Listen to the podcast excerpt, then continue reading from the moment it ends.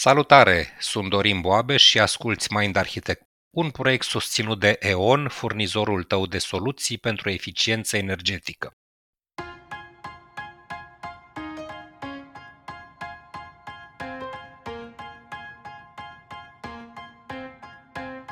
În cel de-al doilea episod al sezonului de revenire, împărtășesc cu voi una dintre cele mai dificile conștientizări pe care le-am avut în primii 35 de ani de viață. Confundarea iubirii cu apreciere.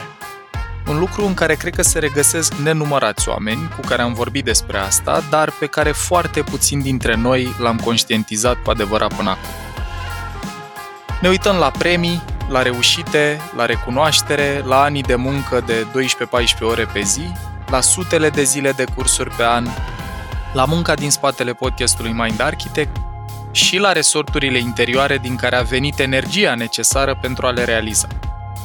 Apoi, vă invit în spatele cortinei să vă arăt și care au fost costurile pe care am evitat ani de zile să le conștientizez până când viața m-a obligat să o fac. Episodul acesta, la final, nu are concluzii, pași sau unelte de urmat. Are, în schimb, întrebări și teme de reflecție care, în opinia mea, valorează mult mai mult.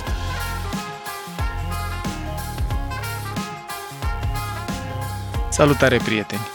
Mulțumim că sunteți alături de noi în călătoria asta personală a sezonului 10. Dacă în primul episod am povestit despre nevoia anului de pauză și ce m-a adus în punctul de a simți nevoia asta să mă deconectez un an de la viața mea așa cum o trăiam, în episodul 2 aș vrea să vă împărtășesc ce am realizat când m-am oprit un pic din acțiune să respir, să văd ce se întâmplă cu mine. Titlul episodului ăstuia e Când confundăm iubirea cu aprecierea, care pentru mine a fost o revelație foarte puternică și s-ar putea să fie ceva cu care mai mulți dintre noi să rezonăm.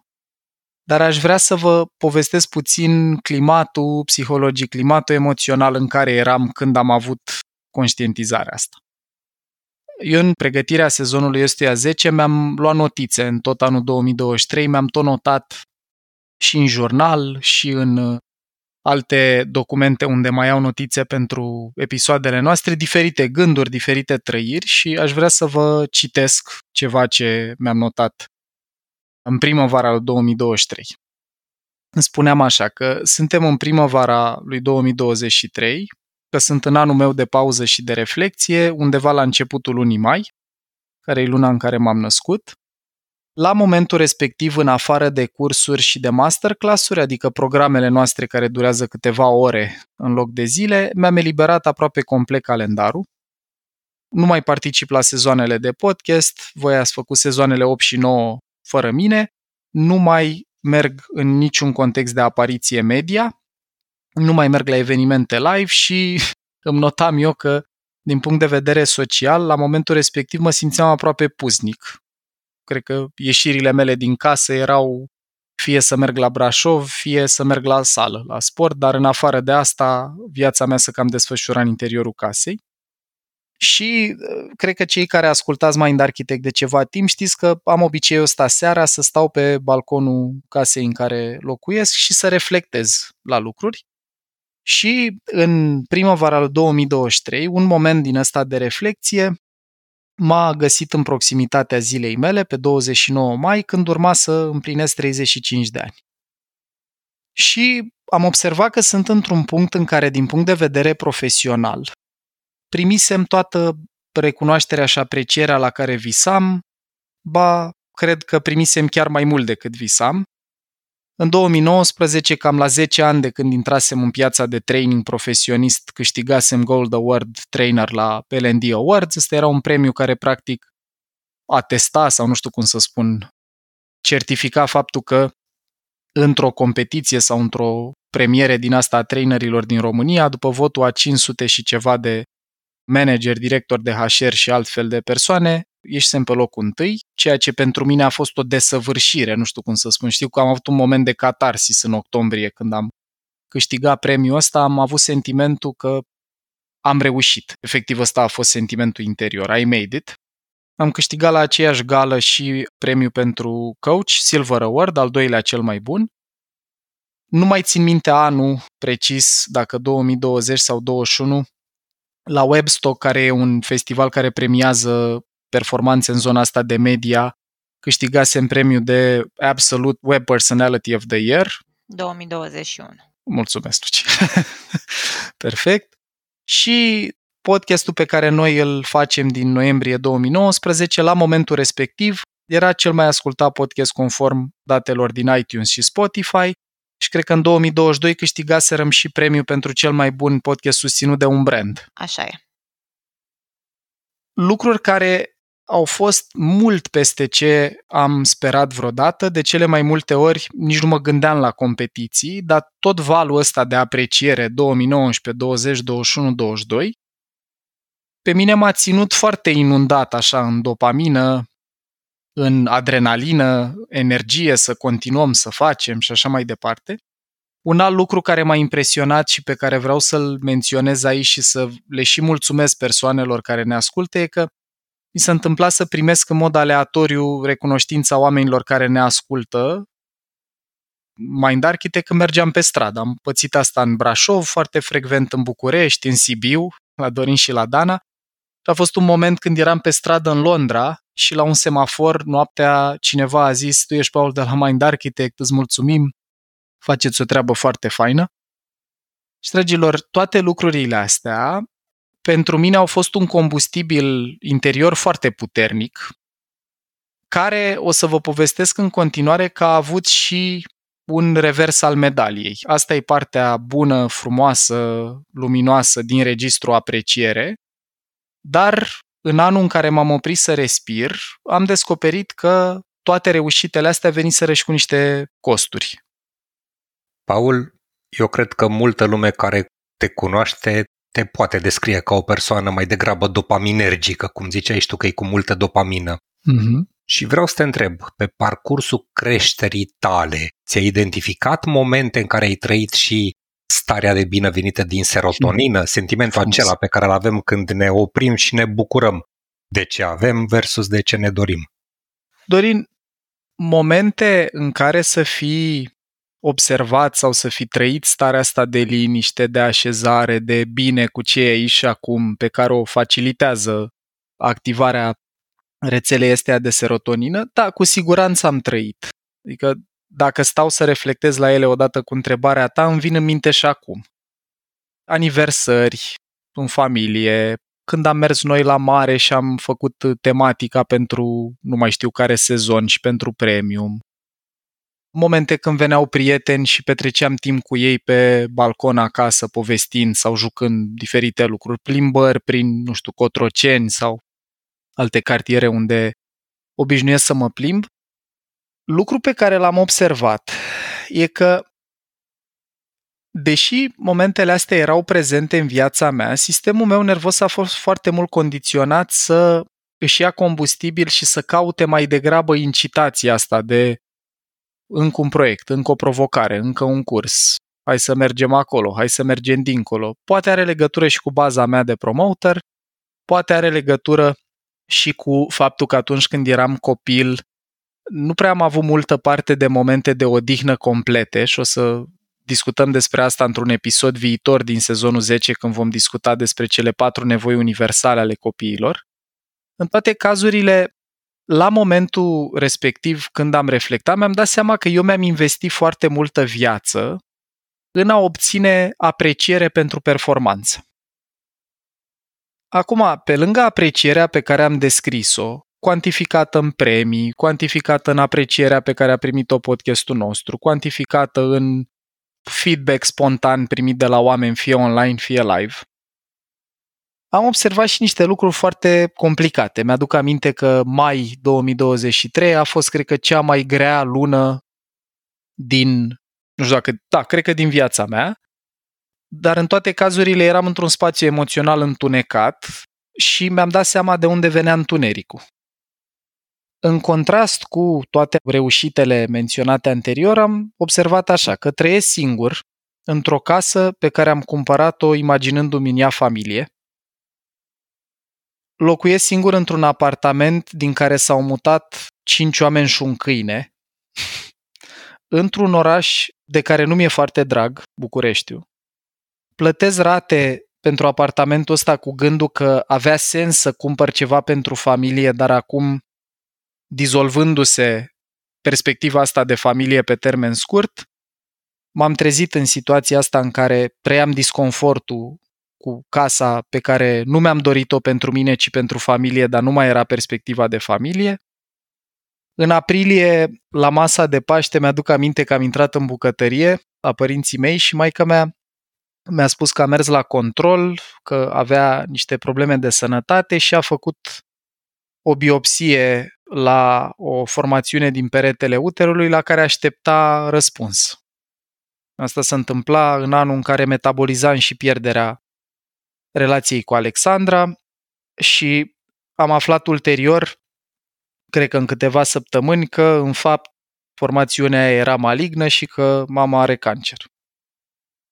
La Mind Architect, abonamentele premium scăzuseră cam spre 200 de abonați plătitori pe lună, lucru care vă mărturisesc că m-a dus într-un spațiu mental în care începusem să mă îndoiesc și de munca pe care o făceam, dacă are sens, dacă aduce valoare, iar previziunile, mi-aduc aminte la momentul ăla că o stresam pe Dana foarte mult, în primăvara anului 2023, previziunile noastre financiare pentru finalul anului arătau că dacă nu se schimbă ceva, suntem organizațional pe minus și dacă vreau ca proiectul să continue, e nevoie să venim cu bani de acasă. Și ultimul lucru la care reflectam în mai e și faptul că operațiunile OTP care ne-a fost sponsor din sezonul 2 și până în sezonul 8 urmau să se vândă în România. Avusesem o întâlnire la un moment dat cu Diana să vorbim despre creșterea valorii parteneriatului, că nu mai făcuserăm de niște ani și la întâlnirea respectivă m-a anunțat că să vând operațiunile în România și că deci sezonul 9, dacă nu facem ceva, nu va mai avea sursă de venit și că trebuie să găsim un nou partener. Acum, cumulul lucrurilor ăstora, de la metabolizarea pierderii pe care o trăiam, la problema de sănătate a mamei, la dificultățile financiare percepute de mine în organizație, la sentimentul ăsta că munca pe care o facem poate că nu mai e la fel de relevantă dacă oamenii nu simt să consume materialele la care noi munciseră mult, astea din premium, la găsirea unui nou sponsor în anul în care eu îmi doream să mă pot concentra doar pe mine, m-a adus într-un spațiu foarte întunecat și mi-aduc aminte că am avut în luna mai multe reprize de reflecție, așa și de stat eu cu mine, în care cheia principală, nota dominantă e că trăiam foarte mult sentimentul ăsta de copleșire. Mi se părea că e mult prea mult de dus în viața mea și în egală măsură și un sentiment de singurătate. Paul? Da, te rog, Luci. Cu drag. Aici am o curiozitate. Ai spus mai devreme că anterior perioadei ăsteia trăisești destul de mult inundat în dopamină și noi am mai vorbit în alte materiale despre faptul că dopamina are caracteristica asta că se eliberează anticipativ la repetiții și apare adaptarea hedonică, deci nevoia de a veni tot mai multă. Și curiozitatea mea vine în contextul tuturor lucrurilor pe care le-ai povestit deja. Cât crezi că a contribuit la catalizarea conștientizării ăsteia, că te simți copleșit, faptul că nu mai era nici nivelul ăla de dopamină foarte crescut, nu mai avea apariții media, nu mai venea la nivelul la care venise până atunci? Cred că a contribuit mult. Nu cred că a contribuit cel mai mult și o să descriu și în restul episodului ăstuia și în alte episoade din sezonul ăsta ce era în spatele stărilor ăstora de fapt, dar mi-e absolut clar că văzând cum am început să mă simt când am reînceput să înregistrăm noi episoade, respectiv când am început din nou să merg și la niște cursuri live, să țin niște prezentări live, sigur starea mea emoțională era impactată și de faptul că de la high-ul ăsta, de la vârful ăsta de dopamină eliberat de cursuri, ateliere, apreciere, evenimente, înregistrări și tot așa, în anul 2023 mai erau cursuri și ateliere, dar și alea mai rare, ca să apuc să respir, să pot să rămân aliniat cu dorința asta de pauză. Și cred că a contat foarte mult. Adică a fost periculoasă intensitatea cu care trăisem vârful pentru picajul direct proporțional, că e o particularitate asta eliberării de dopamină, că în momentul în care ai un vârf, o să apară în ziua următoare o cădere diametral opusă, până se recalibrează sistemul. Și cred că am avut nevoie totuși de asta. Reflectând așa la cum am ajuns acolo, contrastul ăsta uriaș pe care eu așa l-am perceput între Gold Award Trainer, Silver Award Coach, Absolute Personality, podcastul premiat și locui singur într-un apartament în care visam familie, mamă cu problema de sănătate, sentimentul ăsta că munca nu are neapărat sens sau că nu mai aduce valoare, era un contrast uriaș. Asta m-a dus cu gândul într-un spațiu în care mi-aminteam perioade de muncă, ani de zile, efectiv, ani de zile, cu perioade de muncă de 12-14 ore pe zi. Mi-aduc aminte când țineam cursurile în sală, că aveam curs într-o săptămână în 2 sau câteodată chiar 3 orașe diferite, unul după altul, în zile consecutive. Deci, practic, terminam un curs la București, mă urcam în mașină, conduceam până la Iași, țineam acolo un curs de 2 zile, mă întorceam la București, continuam. În călătoriile astea mi-aduc aminte și nopți de condus, însoțit fie de cărți audio, fie de muzică, pe care nu de puține ori m-a apucat plânsul la volan. Și nu știam exact de ce plâng, simțeam un sentiment puternic de tristețe, pe care mi-l mobiliza de cele mai multe ori muzica, și o să vorbesc despre asta mai mult în sezonul ăsta, dar cumva mă bucuram că pot să plâng, să mă eliberez. Simțeam beneficiul ăsta, măcar când sunt eu cu mine, să pot să mă eliberez cu ajutorul plânsului. Și o să avem niște episoade în care o să vorbim foarte aplicat despre rolul tristeții în toată povestea asta. Mai aduc aminte zile de naștere, fie ale mele, fie ale altora, pe care le bifam, nu le trăiam. Că era o sarcină să-mi fac ziua sau să merg la o zi de naștere, pentru că în tot volumul ăla de activitate, în toate lucrurile la care spuneam da, apropo de ce ai întrebat tu, Dorin, nu mai reușeam să-mi iau bucurie din a fi pur și simplu cu oamenii dragi, fără să fac nimic. Îmi aduc aminte ieșiri în oraș cu prietenii în care, dacă nu era totul conform planului sau nevoilor mele, dacă trebuia să stau la vreo coadă sau dacă nu era, nu știu, masa, nu știu cum, mi se schimba toată starea și cu greu reușeam să mă mai recuperez, lucru care arăta un sistem nervos foarte obosit, un cortex prefrontal epuizat care nu mai bifa funcția asta de autoreglare. Și aici, Luci, să știi că tu m-ai ajutat foarte mult când ți-am cerut odată feedback, nu mai știu în ce context, și mi-ai spus asta, că băi, un lucru pe care l-am observat la tine și care mă obosește și pe mine, tu având rolul asumat sau neasumat conștient să ne mai organizez și în timpul liber, nu doar la birou, că dacă mergeam undeva împreună, ori vacanță, ori team building, ori altceva, dacă nu era camera cu plasă de țânțar, cu balcon și cu parcare sau ce mai aveam eu nevoie, mi se schimba starea, dar nu puțin, semnificativ, și m-a pus pe gânduri ce mi-ai spus și mi-a revenit gândul ăsta când stăteam să reflectez. Ea mi-aduc aminte tot în registrul ăsta că ți-am povestit la un moment dat că am fost la un restaurant și era o coadă mare, nu se făceau rezervări, doar se stătea la coadă și se aștepta. Și mi-aduc aminte că ne văzuserăm după ce fusesem acolo, tu nu fusesești cu noi, și ți-am povestit și eu eram foarte entuziasmată și amuzată de cât de mult ne-am distrat așteptând la coadă și mi-aduc aminte fața ta. 404 not found. Fix asta spunea fața ta. Era foarte clar că pentru tine nu exista în universul conceptual, da, ideea că ai fi putut, nu că ți se părea că nu are sens să stai, ci pur și simplu nu exista conceptul ăsta, da, de a fi stat la coadă, cu atât mai puțin să te și distrezi făcând asta. Da, așa, exact așa. Acum trebuie să mărturisesc că nici după un an de pauză nu mă bucur să stau la coadă, dar nu mă... Sper că nu mă mai deranjează la fel de tare, sau cumva eu ce am observat în perioada aia și cu feedback-ul de la tine și ce am putut să reflectez așa e că intensitatea cu care îmi provocau disconfort lucrurile astea nu era proporțională cu disconfortul în sine. Îmi mai aduc aminte, dragilor, și pe asta o zic așa, cu multă, chiar și la momentul înregistrării ăsteia, cu o doză de tristețe și pe alocuri și cu un pic de vinovăție, deși am încercat să o procesez cât am putut de mult în anul de pauză. Aveam explozii de mânie de furie, care în esență arătau foarte multă furie reprimată, despre care o să vă vorbesc în episodul 3. Explozii de furie care nu erau doar verbale, că ridicam tonul, dar câteodată aveam și impulsul învățat în familie să lovesc obiecte, să bușesc lucruri în casă. Și asta iară, atât când le trăiam la o zi, două după, îmi dădeam seama, băi, nu e ok ce fac, dar nu mă puteam stăpâni. Era sistemul nervos atât de epuizat că nu mai aveam autocontrol. Și tot în registru a tot ce v-am povestit până acum, sunt două momente care pentru mine au căpătat altă lumină când m-am oprit să respir în anul ăsta de pauză.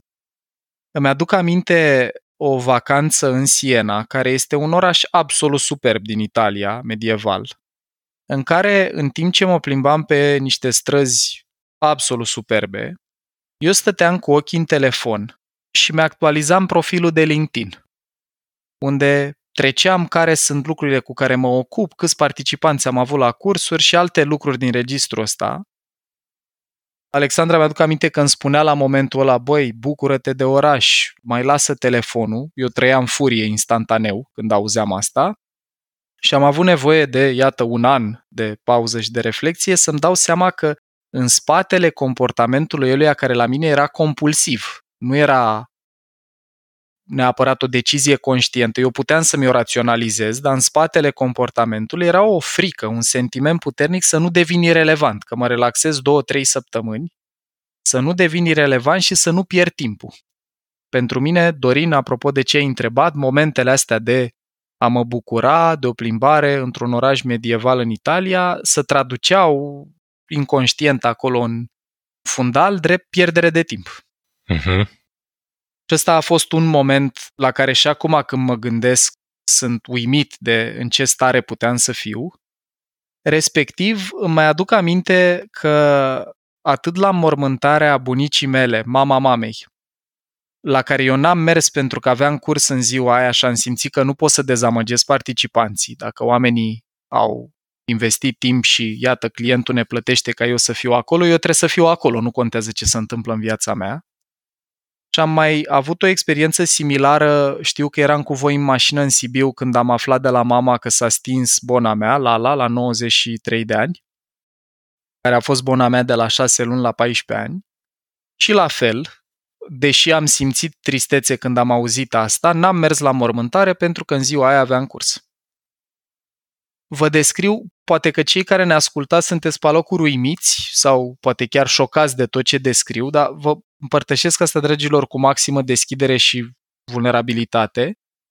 În ideea în care toată cunoașterea din lume, faptul că eu știu lucruri despre mine, despre memorie, despre stilul meu de atașament, despre gestiunea stresului, la ce fel de intensitate trăiam, mai ales în zona asta de muncă, de îngropat în muncă, că venea apreciere din munca aia, nu mi-am dat seama. Am ajuns în punctul în care v-am descris toate lucrurile astea pe nesimțitele, la propriu, ca în experimentul cu broasca, pe care o bagi în oala cu apă călâie și încălzește apa gradual și broasca ajunge să fiarbă și nu-și dă seama că fierbe. Paul, uite aici, aș vrea să te întreb și eu ceva. Că vorbeai de copleșire și de sentimentul ăla că te simțeai singur, dar asta după ce ai luat decizia de a lua o pauză.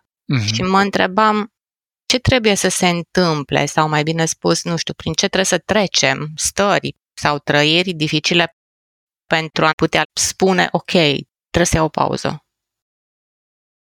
Păi, Dana, la mine sunt multe din cele descrise și aici, parțial, eu când am început să observ exploziile de furie, când am început să observ un sentiment de oboseală permanent, că o să vorbim în alte episoade mai mult, dar în spatele furiei era multă tristețe, multă pierdere, netrăită, nemetabolizată și asta mă ținea într-un spațiu de oboseală permanentă și lipsa autocontrolului, conflictele foarte prezente în cuplu, sentimentul de oboseală permanent, plus feedback de la oameni din viața mea care, cum să zic, sunt foarte recunoscător că am și am avut în viața mea oameni care să-mi spună ce văd la mine Chit că, sigur, n-au făcut-o cu ușurință, tocmai pentru că aveam momentele astea de răbufnire, de furie.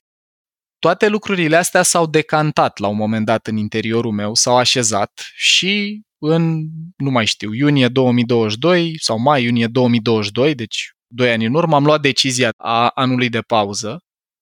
Dar iată că și după aproape jumătate de an, în mai 2023, venea nota de plată cumva, adică stând singur și cred că și singurătatea ajuta mult să am spațiul ăsta, să nu mai fiu în contact cu oameni din cauza epuizării emoționale, nu mai aveam energie să petrec așa mult timp cu prieteni sau să ies la socializare.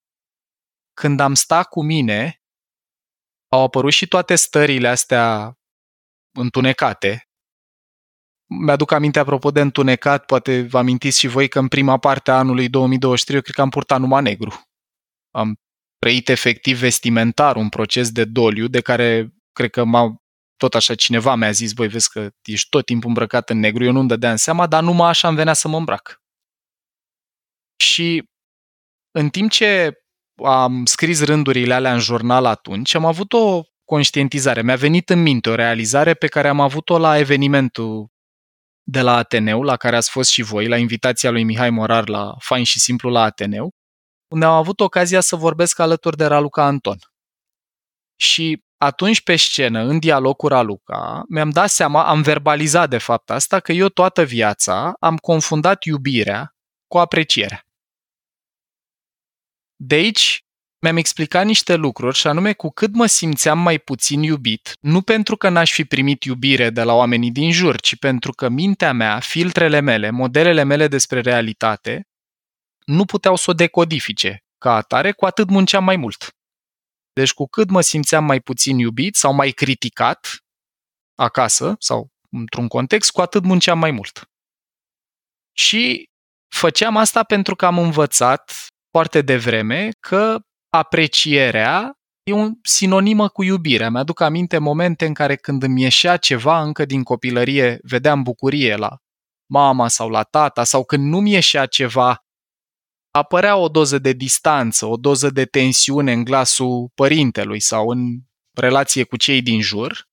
De asta în memoria mea implicită, unde știți voi că lucrurile merg prin repetiție și asociere, s-a creat cumva confuzia asta că dacă vrei să te simți îmbrățișat, apreciat, iubit, valorizat, vedeți, le pun unele după altele ca și cum ar fi același lucru, deși nu sunt, și o să discut despre diferență imediat, atunci eu sunt bine. Trebuie să depun efort, trebuie să fac performanță ca să trăiesc lucrurile astea. Paul, uite, am o curiozitate aici, pentru că în procesul meu de psihoterapie individuală am trăit pe alocuri chestiuni pe care le povestești și tu în episodul ăsta și mi-aduc aminte că ai spus adineauri, cu cât mă simțeam mai puțin iubit, cu atât munceam mai mult. Și mi-aduc aminte că la mine s-a întâmplat un lucru și-s curioasă dacă s-a văzut la fel și la tine, și anume la momentul la care am început să mă, nu știu cum să-i zic, dezbrac așa de egalitatea asta între apreciere și iubire. Mi-am dat seama treptat că mie mi-a scăzut nivelul de productivitate până la un punct. Pentru că nu mai simțeam de fapt să muncesc la fel de mult. Nu mai simțeam de fapt să trag atât de tare de mine. Și mi-mi pare un disclaimer important de făcut ăsta, așa anume că nu înseamnă că suntem mai puțin competenți, mai puțin valoroși, mai puțin... Pentru mine s-a simțit, a fost un moment de aoleu, stai puțin că nu mai sunt la fel de productivă, nasol, hai să ne întoarcem acolo că aici e periculos. Și-s curioasă dacă la tine s-a văzut la fel. Luci, la momentul la care trăiam lucrurile pe care le descriu în episodul ăsta, ajunsesem într-un spațiu interior în care nu prea mă mai interesa dacă sunt productiv. Adică sentimentul de epuizare, de tristețe, de întuneric, de singurătate era atât de puternic că nici nu prea mai conta pentru mine dacă sunt productiv sau nu. Ulterior, când am început să mă reabilitez interior, când am început să simt iar o doză de energie, de vitalitate, de chef, de sens, asta e cumva o temă în lucru la mine, să pot să mă simt bine cu mine și să pot să simt că sunt iubit și când nu muncesc sau nu produc sau nu reușesc sau nu performez la nivelul la care 35 de ani m-am obișnuit să o fac, cu altă conștientizare pe care am avut-o atunci e că nici n-am avut zone din viața mea importante până la pierderea relației unde să fie eșuat major. Adică inclusiv chestia asta cu la 10 ani de când am intrat în training, am câștigat premiul de cel mai bun trainer, mie îmi tot confirma că dacă depun efort, dacă mă străduiesc, dacă muncesc până iese viața din mine la propriu, uite ce bine e. Și în contextul ăsta și al amintirii ăsteia cu momentul cu Raluca pe scena Ateneului, unde am verbalizat asta, să vedeți și în înregistrare, dar n-am stat mult să reflectez la subiect, că n-aveam timp. Urma alt eveniment, altceva, același lucru pe care l-am descris tot episodul ăsta. Și când am stat să reflectez, mi-am dat seama așa că diferența fundamentală între iubire și apreciere e că iubirea autentică, cea de care noi avem nevoie când suntem copii, mai ales, ea în esență e necondiționată de comportament și performanță. Adică chiar dacă nu te porți într-o manieră premiantă, tot te iubesc, te iau în brațe, te apreciez și ești în siguranță cu mine. E sentimentul că ne putem odihni complet în confortul senzației de iubire și de siguranță absolute. Dacă ne iese asta, dacă putem să trăim asta când suntem copii, primim unul din cele mai frumoase daruri posibile, în opinia mea, și anume o fundație fertilă pe care putem clădi o viață în care simțim că suntem de ajuns, că suntem demni de respect și că nevoile noastre merită, comunicate și adresate și când nu performăm. Lucru despre care vă mărturisesc că eu vorbesc mult mai mult în teorie, înțeleg acum clar cum se simte distinția, dar învăț să trăiesc sentimentul ăsta cotidian. E ceva la care sistemul meu nervos are mult mai puțin antrenament decât la a confunda explozia de dopamină dată de apreciere și reușite cu iubire. No. În complement, pe de altă parte, când trăim apreciere sau cuvinte de laudă exclusiv pentru rezultat, când vedem entuziasmul oamenilor de care ne pasă doar când performăm la școală sau în sport, că m-am apropiat și de domeniul ăsta în ultima vreme, și în absența sentimentului de iubire necondiționată, ajungem unde eu simt că am ajuns, și despre asta e cumva conștientizarea din episodul ăsta, să ne mulțumim pentru second best, pentru a doua cea mai bună variantă și să credem că, de fapt, aprecierea pentru performanță înseamnă a fi iubit. Paul, uite, aici aș vrea să te întreb și eu ceva. Că e important pentru mine să înțeleg percepția ta în legătură cu mine personal, ca și coleg, ca și prieten. Și acum, după ce ai conștientizat această confuzie între iubire și apreciere, și-s curioasă cum ai simțit tu în anul acela negru, să spun, pentru tine, relația mea cu tine, care într-adevăr a început cu multă apreciere și a fost cu încântare că ești un tânăr de la care am de învățat, dar pe parcurs pentru mine a fost mult mai mult. Încă de când ai pus întrebarea, Dana, m-am dus așa cu gândul la a încerca să retrăiesc relația noastră, să văd cum m-am simțit în ea. Și eu, dacă mă gândesc la relația mea cu tine, cu Dorin și cu Luci și cu alți colegi sau alte persoane din viața mea, eu am momente în care constat că voi mi-ați arătat iubire, înțelegere, răbdare, o grămadă de lucruri care nu erau neapărat condiționate de performanță în manifestarea voastră, în felul în care voi o făceați. Dar pentru mine, până la anul de pauză, până la jumătatea lui 2023, vă zic cu maximă sinceritate, sau hai să o iau altfel, o împart în timp. Până la decizia anului de pauză în 2022, nu-mi dădeam seama că lucrurile alea vin și dacă eu nu performez, pentru că performam tot timpul. Okay. Atunci, în capul meu, dacă mă așteptați o jumătate de oră să intrăm într-o înregistrare, voi făceați asta din iubire, din compasiune, din drag.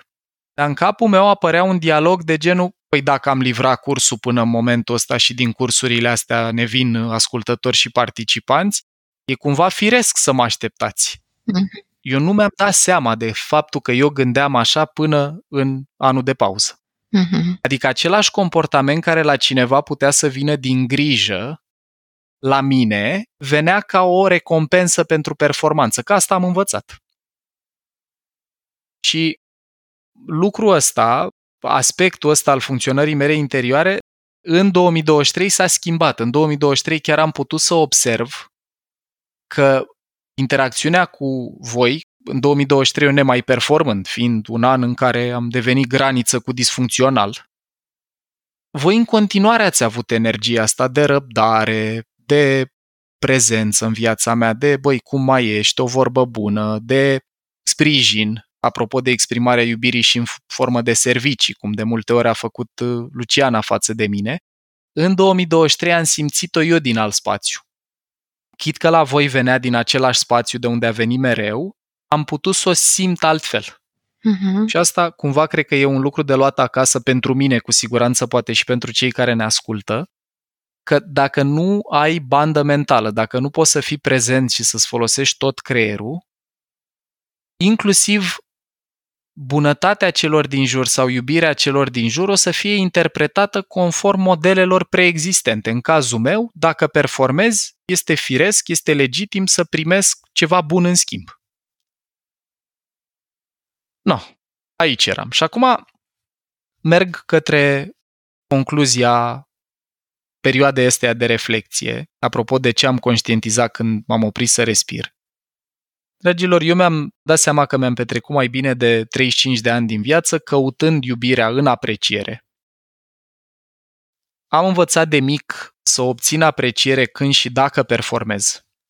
Ori despre ce ar fi fost vorba, că era volei, că era școală, că era cum vorbeam în public, că era cum făceam site-uri sau orice altceva.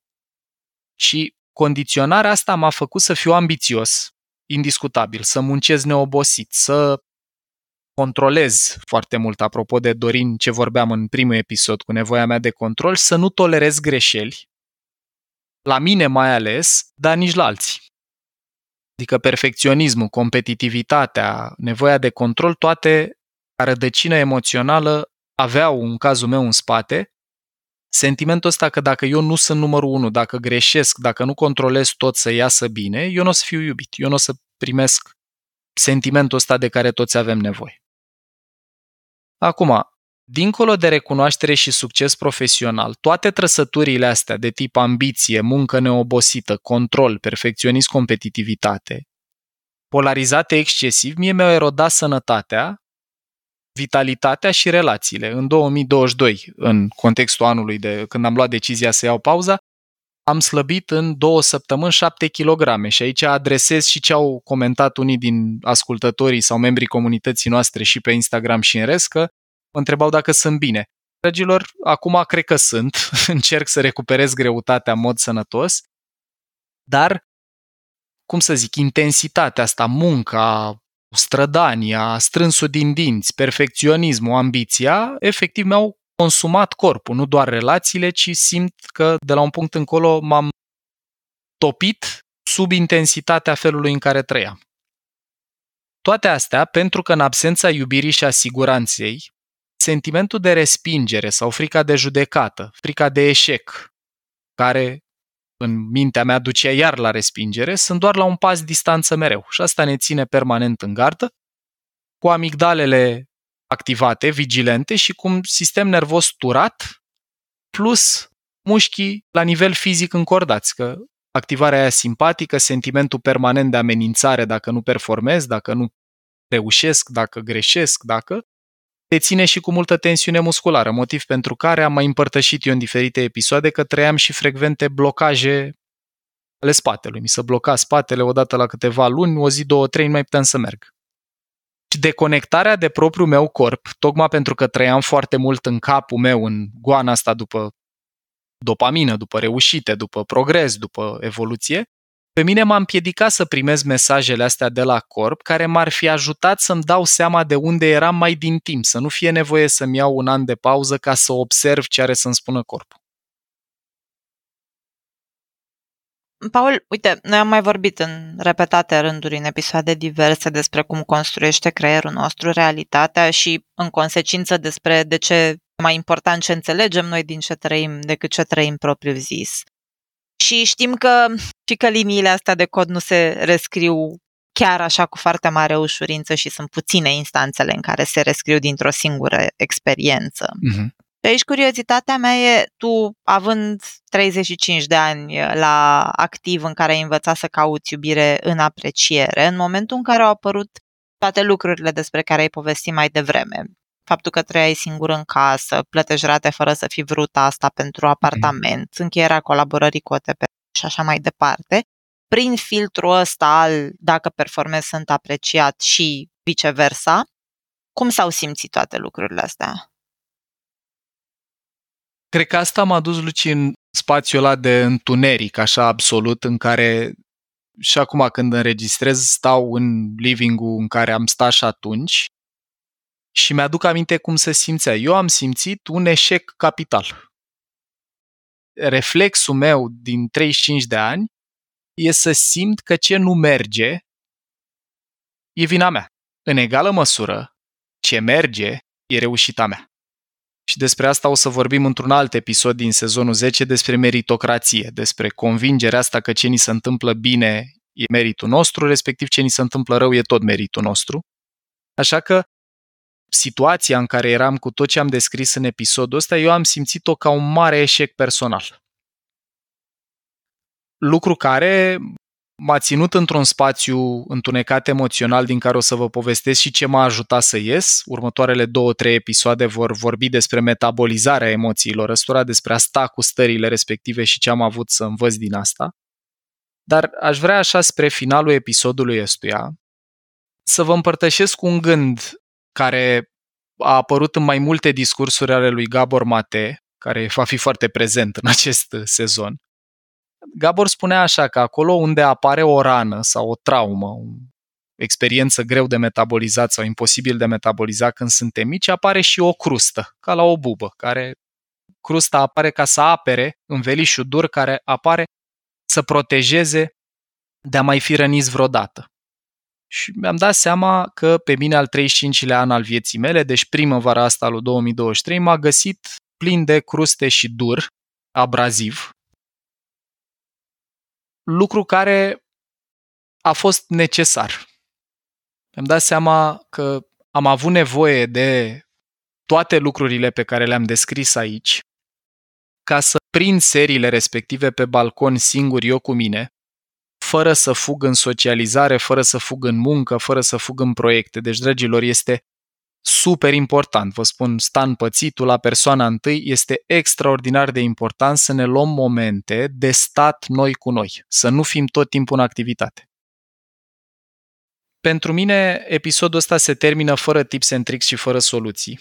V-am descris pur și simplu o stare de fapt și ce a dus la ea și ce conștientizări au apărut. Aș vrea, în schimb, să închei episodul cu o invitație la reflecție, să vă invit să ne punem câteva întrebări împreună pe care mi le-am pus și eu în perioada respectivă și care au rămas cu mine. Întrebările astea sunt ceva ce revizitez din când în când după anul respectiv. Întrebările ar fi următoarele. Pe de o parte, care sunt lucrurile pe care le pierdem sau pe care le sacrificăm ca să obținem ceea ce credem că ne dorim? Apropo de toate reușitele profesionale și toate pierderile din planul personal. Ce senzații, dragilor, trăim în corp când ne trezim dimineața? Avem prea multe dimineți la rând în care simțim că nu mai avem energie să ne dăm jos din pat, deși munca pe care o facem ne place? Sau care sunt senzațiile și trăirile pe care le experimentăm când acceptăm o întâlnire sau un proiect nou la birou? Ne dă energie sau aduce tensiune, încordare, anxietate? În ce momente, dacă există ele, simțim relaxare fizică și psihică totale? Eu pot să vă împărtășesc și aici că mi-am dat seama tot felul de contexte de lucru pe corp, că eu și când trăiam cu sentimentul că sunt relaxat fizic, dacă terapeutul punea mâna pe un mușchi al meu și spunea relaxează-l pe ăsta, mai mergea încă 2-3 niveluri în jos. când cineva somatic îmi atingea o parte a corpului și mă invita să-mi focalizez atenția spre a o relaxa. Deci, la mine starea asta de încordare, de tensiune, de activare simpatică, de a fi mereu în priză, era atât de puternică că eu și când simțeam că-s relaxat, tot încordat eram.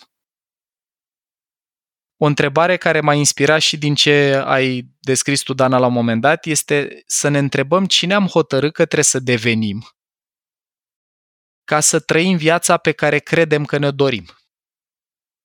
O să vorbesc mai multe despre asta în sezonul ăsta. Cine a trebuit eu să fiu? Ce identitate a avut omul care putea să livreze 10, 12, 14 ore de curs sau de muncă pe zi?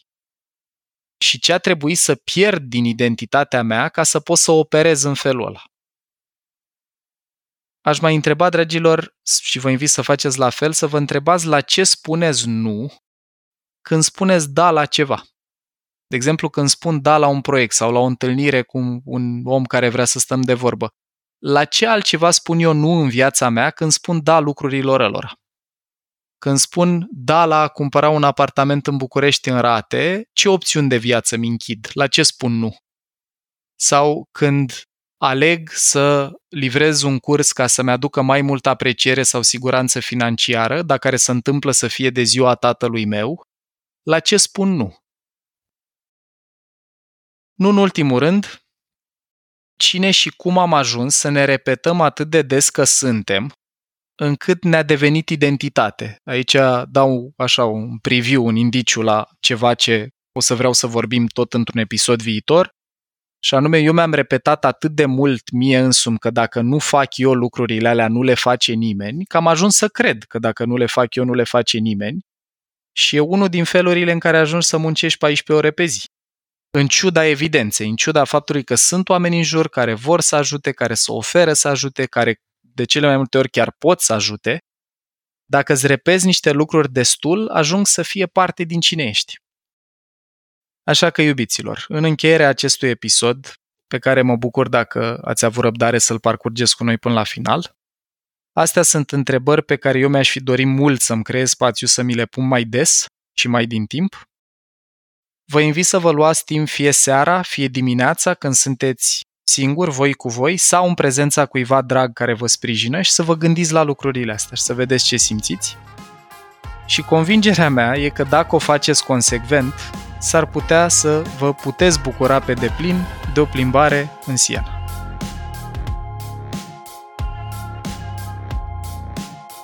Acesta este un material gratuit prin care echipa Mind Architect contribuie la dezvoltarea personală și la cunoașterea de sine fundamentate în știință. Dacă vrei să aprofundezi subiectul pe care tocmai l-ai ascultat, devino și tu membru Mind Architect Premium, unde ai acces la peste 130 de materiale audio-video, rezumate infografice și recomandări de resurse. În plus, și poate cel mai important, întâlnirile MA Live, unde poți intra în direct cu echipa noastră pe teme care te interesează. Și acces la grupul de Facebook privat, unde ținem aproape de comunitatea abonaților. Iar dacă vrei să înveți în ritmul tău, te așteptăm pe mindarchitect.ro în secțiunea Online Academy, unde te așteaptă cursuri certificate, cu informație clar organizată, cu suport vizual excelent, teste și studii de caz. Poți asculta în continuare gratuit episoadele de podcast Mind Architect pe rețelele de podcasting precum Spotify, Apple Podcasts, YouTube și pe mindarchitect.ro. Iar dacă ți-a plăcut acest episod și crezi că i-ar face viața mai bună cuiva cunoscut, ne-am bucurat tare să ne ajuți cu un share. Conținutul Mind Architect nu este destinat și nici nu trebuie interpretat ca fiind utilizabil pentru a diagnostica, trata, atenua, vindeca, preveni sau un alt mod a fi utilizat pentru orice boală sau condiție medicală. Nu reprezintă substitut pentru consultație psihologică sau pentru muncă terapeutică.